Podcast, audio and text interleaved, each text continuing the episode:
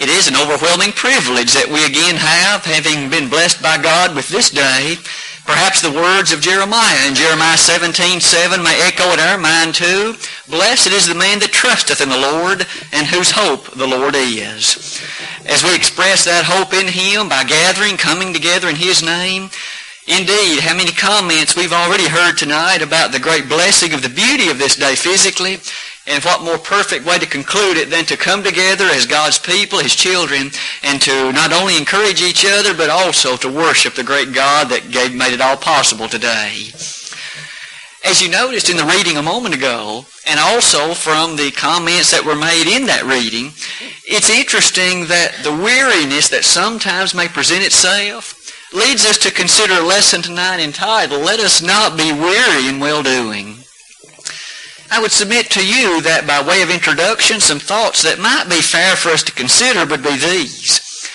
I thought that it would be interesting for us to consider the spiritual works that are often made mention to us in the scriptures versus the work physically, the labor you and I may participate in starting tomorrow morning. Sometimes if we aren't careful, we may be tempted to judge the works that we do spiritually in the same way we learn to consider or judge those works associated with our physical labor. As I make note of here, that's not a terribly good thing for reasons that we'll see in just a moment. To consider perhaps more deeply the idea you and I learn to appreciate and view things based on physical labor. We invest a given amount of time and work in return for a paycheck or in return for other benefits, whatever they might be. That could be fame or promotion. It could be other numbers of things. But all the while, we learn from an early age to view that in a very specific and central fashion. However, as we'll see, it's a bit dangerous to apply those same thoughts and those same concepts and use them to judge what God has proclaimed and the works that we are commanded to engage in for His name. And it is to that realm that we'll discuss the subject tonight. Let us not be weary in well-doing. As you noticed in Galatians 6, verse number 9, we will in fact come to that verse and provide a fair amount of discussion concerning it in just a moment. But oh, what problems we as humankind bring upon ourselves when we proceed to judge things God has commanded, but we judge them using our motives and our thinking and our opinion. For isn't it true that God's ways are far above ours? Isaiah 55, verses 8 and 9. Isn't it true that His thoughts, furthermore, are far and indeed above ours? That being said, we shouldn't expect then to apply human logic and human reasoning and human perception and understand the fullness and grandeur of what God has commanded.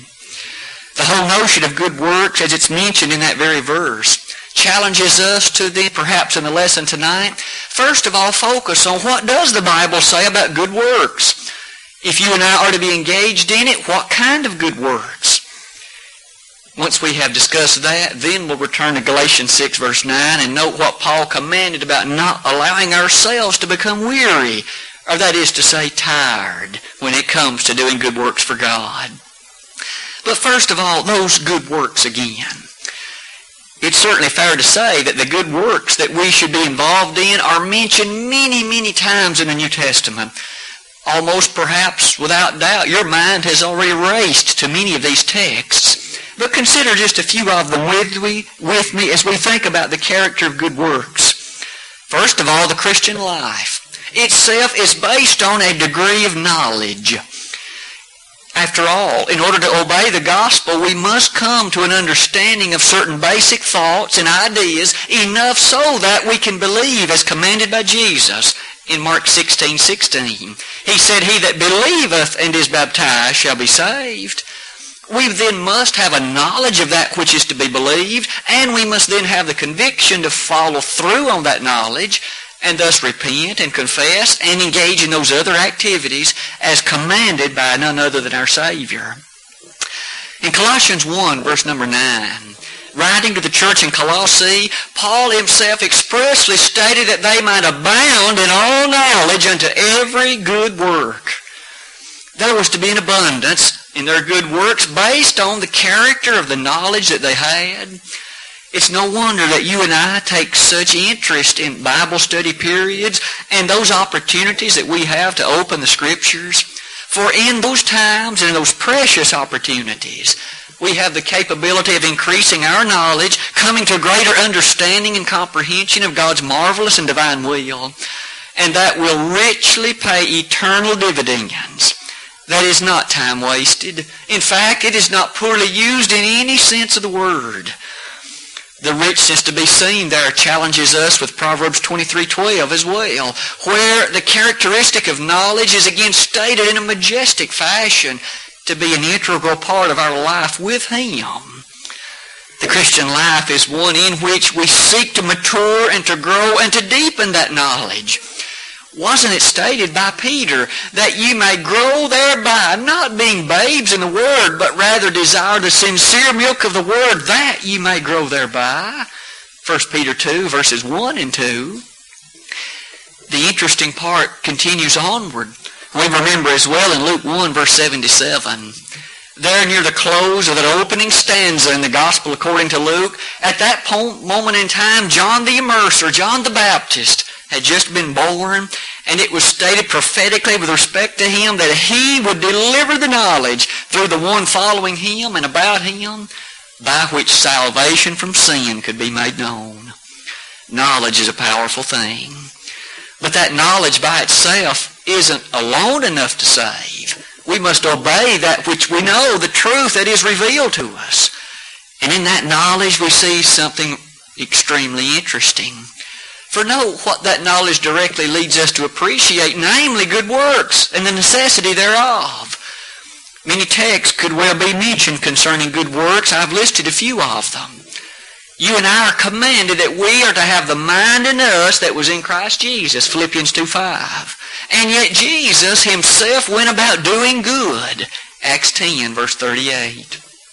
And thus, if we pattern our life after His and seek to emulate that which He did, we too will be busy and engaged in good works, doing that which is productive and good in the very presence and by approval of God.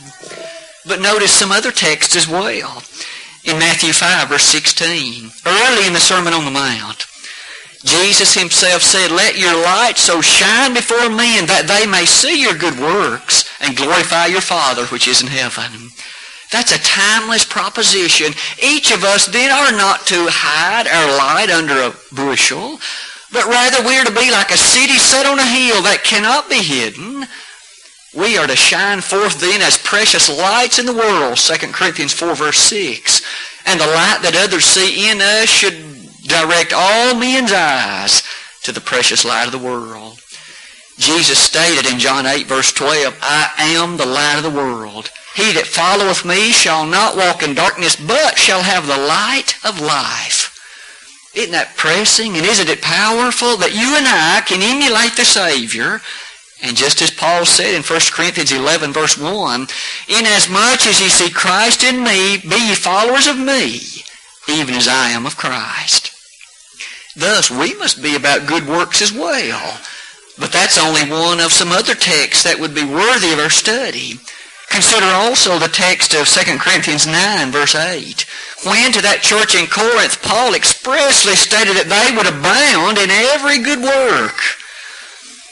You and I should find it exciting when we have the capability, by knowledge that we have, when we learn of a good work in which we might be engaged, we should find that exciting to be a part of that good work. On Wednesday evening, we had the opportunity of listening to Mr. Ron Gilbert share with us about the mission trip to Africa and the good work that he's been involved in there. You and I, by way of our contribution and the part at Pippin, have supported many wonderful works and precious souls converted to the Savior in many parts of the world. That should be something that you and I find exciting and find it something we enjoy participating in. But notice also to that church in Colossae, for isn't it true in Colossians 1 verse 10, that they too were instructed that they might abound in all the good works that they were blessed to be a part of? We're beginning to see a pattern as it relates to abundance in good works. But the plot deepens and also thickens just a bit when we encounter Ephesians 2, verse number 10. For there, as the Apostle Paul wrote to the church in Ephesus, he expressly made note to them about the purpose for their becoming a Christian. And he stated that they were God's workmanship, created in Christ Jesus unto good works. You and I didn't obey the gospel and were not added to the body to be those who do nothing. We didn't become members of the Lord's body to just sit by and accomplish nothing. We were created in Christ Jesus for good works.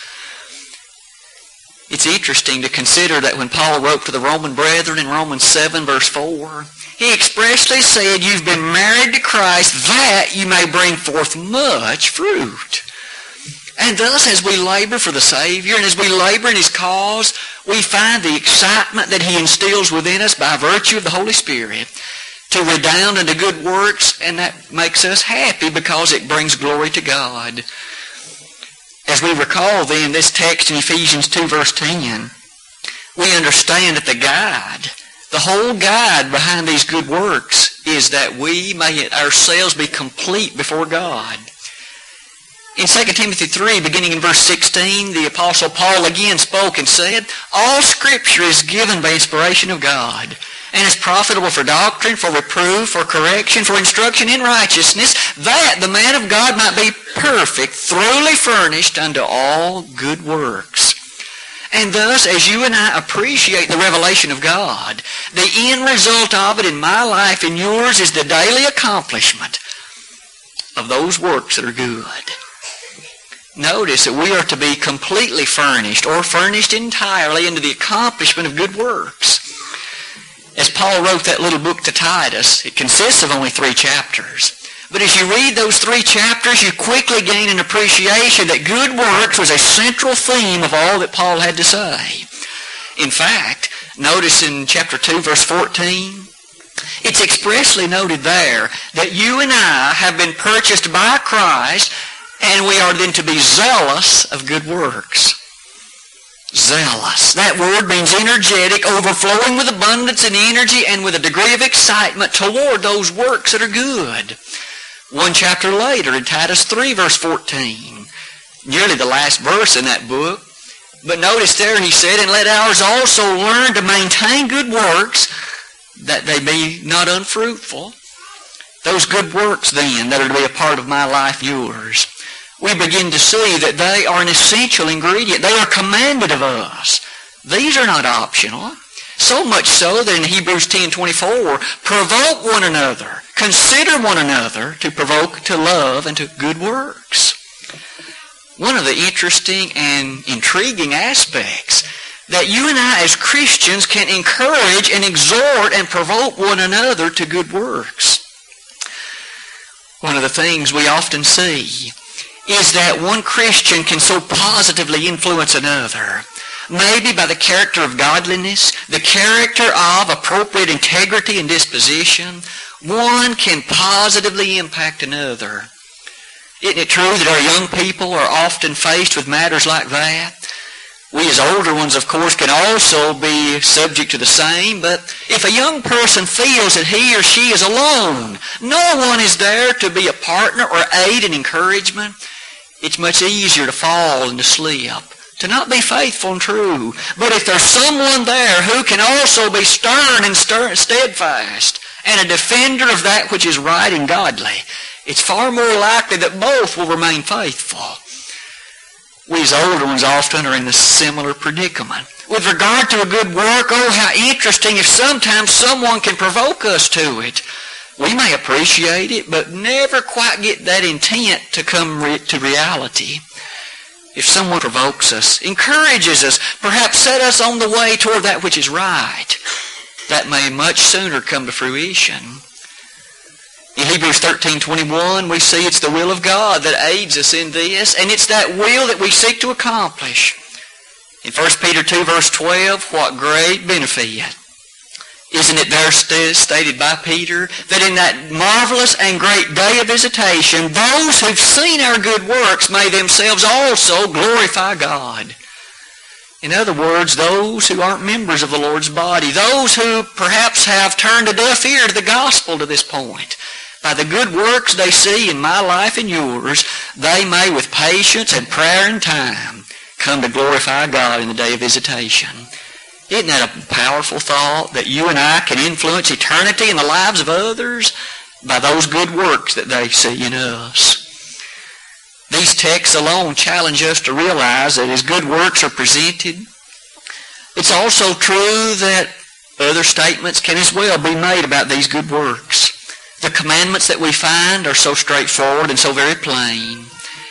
The good works that we begin to see help us realize that these good works, again, following Jesus, are good works that will be a part of who we are as Christians. But now to the point of our lesson tonight. As you and I consider good works, I began the lesson by saying we may picture these works in the same way we picture our work at our job or some other task we may accomplish. And we forestated that that might not be a good idea, and here are some reasons why. For you see, we are readily of understanding that some things are to be understood about our daily work. Our work in a physical way or in a carnal way. I've listed just a few of them for you we do not look kindly upon not receiving a reward for our work. Furthermore, we often, in addition to that, would see other problems, not the least of which is this. Suppose we never are promoted. There's never any remuneration for even works, no matter how successful and how good they are. Furthermore, suppose in addition that there's not even any recognition for those things. Finally, one might observe there are many who might look upon the work that you or I do as being unimportant, and hence they would then not see it as worthwhile in doing it at all. Might I submit to you that if we view the works that God has commanded in this same way, we're going to encounter difficulties, problems, and let's spend the remainder of our time tonight looking at these four ideas and using the scriptures to increase our appreciation of the danger that might be there. After all, the good works that you and I are commanded to do are described in ways such as 1 Corinthians 15:58. Therefore, my beloved brethren, be ye steadfast, unmovable, always abounding in the work of the Lord, for as much as ye know that your labor is not in vain in the Lord. There is an absolute promise then that our labors, those good works for the cause of Christ, are not, nor will they ever be in vain. But we've just stated sometimes physical work may appear to be in vain. It may appear to be that which is unworthy or unimportant. Furthermore, in this very text before us, Galatians 1 or Galatians 6 verse number 9, let us not be weary in well doing, for in due season we shall reap if we faint not. Now consider that first problem, especially in light of these two verses. That first problem I mentioned what about that negative response? We mentioned a moment ago, how would you or I feel if we were working at a place but we received no paycheck? We likely would not work there long. If an employer called upon us to work but said, I can't pay you and I won't pay you, it would be unlikely that we would work there very long. However, we see that negative response. Consider the nature of the gospel. Sometimes as you and I invite others and study the Bible with others, and day after day, and maybe week after week, and month after month, we see no public response. They have been unwilling to obey the gospel, or in other ways we see that work are not that which bring recognition. It seems the response is negative. Well, on the work site, we might be tempted to quit that job and do something else. Can we do that in Christ? Do we allow that negative response or perhaps the failure of positive response to lead us to cease to do that work? We should remember that discouragement may well come our way in, in, in serving Christ. Consider that parable of, the, of uh, stated to us in Matthew 13, the parable of the soils. Notice that which took place. Our Savior spoke about a sower who went forth to sow. Isn't it interesting that the first kind of soil upon which the seed fell was the wayside soil? But then there was also some stony ground and some seeds fell there. Others on the thorny soil. and finally on the fertile or good ground. As we study and contemplate that parable, we have no doubt what was being discussed, for that parable's interpretation is given in that very same chapter. We understand those soils represent the hearts of men. My heart and yours. That wayside soil is one in which the devil snatches away the gospel before it even brings forth germination or proceeds to grow. That stony ground soil. That's the one which indeed it springs forth immediately, but just as a plant in the heat of the day, when its root system is weak, it will wither and it will not produce the fruit. So too, that person who has not matured or who has not grown, but whose roots are still shallow, that one too may eventually be caused to fall aside by way of the gospel, not remaining steadfast and faithful. That thorny, thorny ground soil. Those, notice, are choked out by the cares and burdens of the world. Finally, there's that good ground. These are the ones that bring forth much fruit, some 30, some 60, some 100 fold. But notice what the Savior said. Out of those four soils, which one and what percentage brought forth the productive soil that God would have liked?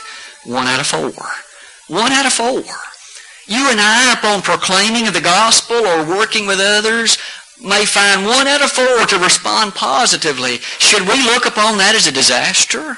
Should we throw up our hands and quit? Of course not. Jesus in this very parable stated we may not always have a 100% response. After all, it wasn't that way on Pentecost either, was it? Oh, how quickly our mind rushes to remember that when Peter and the others preached on that first day, that birthday of the church, we remember that about 3,000 responded, and that's wonderful. But how many were there that didn't respond? Acts chapter 2 doesn't give us that information. In secular writings, Josephus informs us it wasn't unusual for two million people to come to Jerusalem to celebrate the feasts. Two million. If even 10% of that number heard Peter and the others preach that day, that was 200,000 people.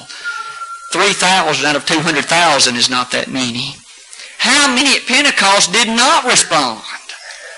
Isn't it interesting, though, that that didn't stop Peter and the other apostles? They still preached the word, and about 3,000 did hear, and they did respond. We too must then learn we must be steadfast. We must be dedicated and devoted. We cannot allow ourselves to be moved aside from the truth of the gospel. That truth challenges us yet again.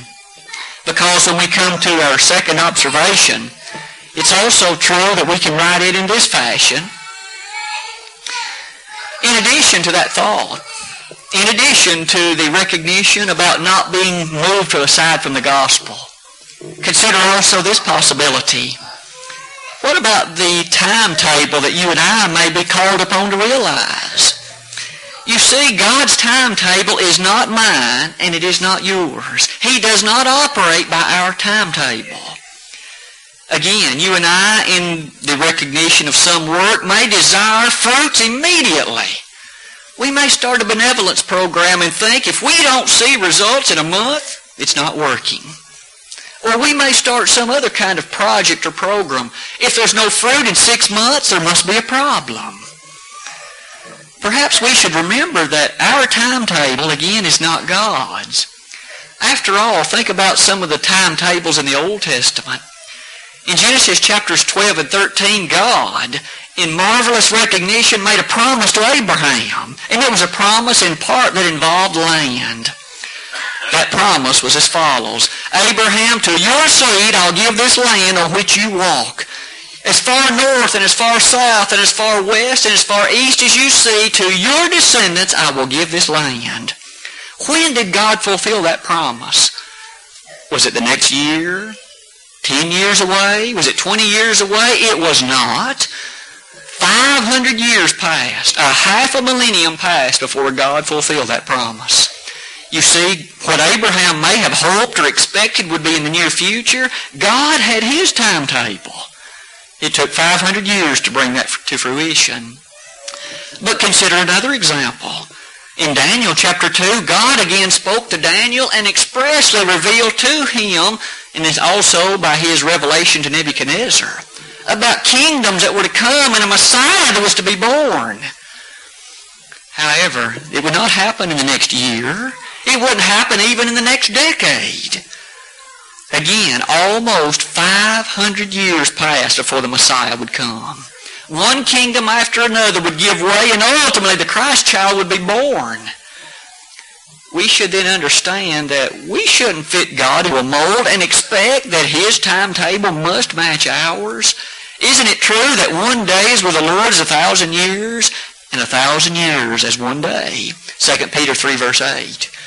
Thus, when you and I appreciate by virtue of the Word that a work is good, we need to have a degree of patience and understanding that if it is the will of God, He will bring that to fruition and it will have that good promise for which we began it.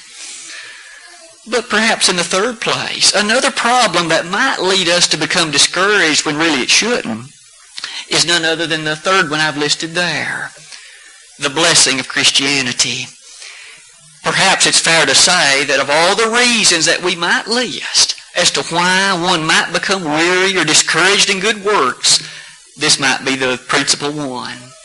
Almost certainly, if you and I then become weary or tired in doing good works, it's because we have lost sight of the value of the gospel and the precious hope and promise of Christianity. Jesus forever reminded us in Mark 8, beginning in verse 36, if a man gain the whole world and lose his own soul, what has he gained? He has gained nothing.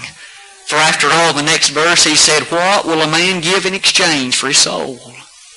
If one person is brought to the gospel, one, by some effort that you and I have engaged in, all of eternity is blessed. And certainly that person will thank God forevermore for that good work. You see, the recognition of good works as it reaches out and touches those who are subject to them, are such that it holds out to them the very hope of Christianity, the very blessing that we have in the gospel. It is no wonder that Paul said, Woe is unto me if I preach not the gospel. 1 Corinthians 9, verse 16. Paul knew that no greater message had he than that. And when he came to Corinth, he thus could clearly and abundantly say, And I, when I came to you, came not with excellency of speech or of wisdom, declaring unto you the testimony of God. For I determined not to know anything among you save Jesus Christ and Him crucified, that your faith may stand not in men, but in God. Oh, the wonder of the gospel and the hope that it brings. As we learn in the lesson this morning, it is the singular message for salvation from sin. And that message of salvation redounds unto good works that you and I have the privilege of doing. Those good works that we've seen so far tonight, the very ones Paul made mention of to the Colossians in Colossians 1 verse 5. Do you remember the statement therein made about hope? The hope which is laid up for you in heaven. Only the Christian has that hope. And thus, let us pause to know, what if we then look upon these Christian works the way we tend to work, look at that work we may do tomorrow? If it doesn't bring forth fruit, we quit. We can't do that with Christ. What if it doesn't lead to recognition or the pronouncement or the advancement that we think it should? Can we stop that simply because it has lacked in those matters? Of course not. We understand God operates on a higher plane. The thankfulness and gratitude that rest in our heart toward Him leads us to appreciate these good works are a blessing from every perspective. But maybe let us note yet a fourth concept as well. There was one more that we noted earlier, and it's time to look at it too. This fourth one that we had mentioned earlier. Notice in Galatians 6, verse number 9. Let us not be weary in well-doing.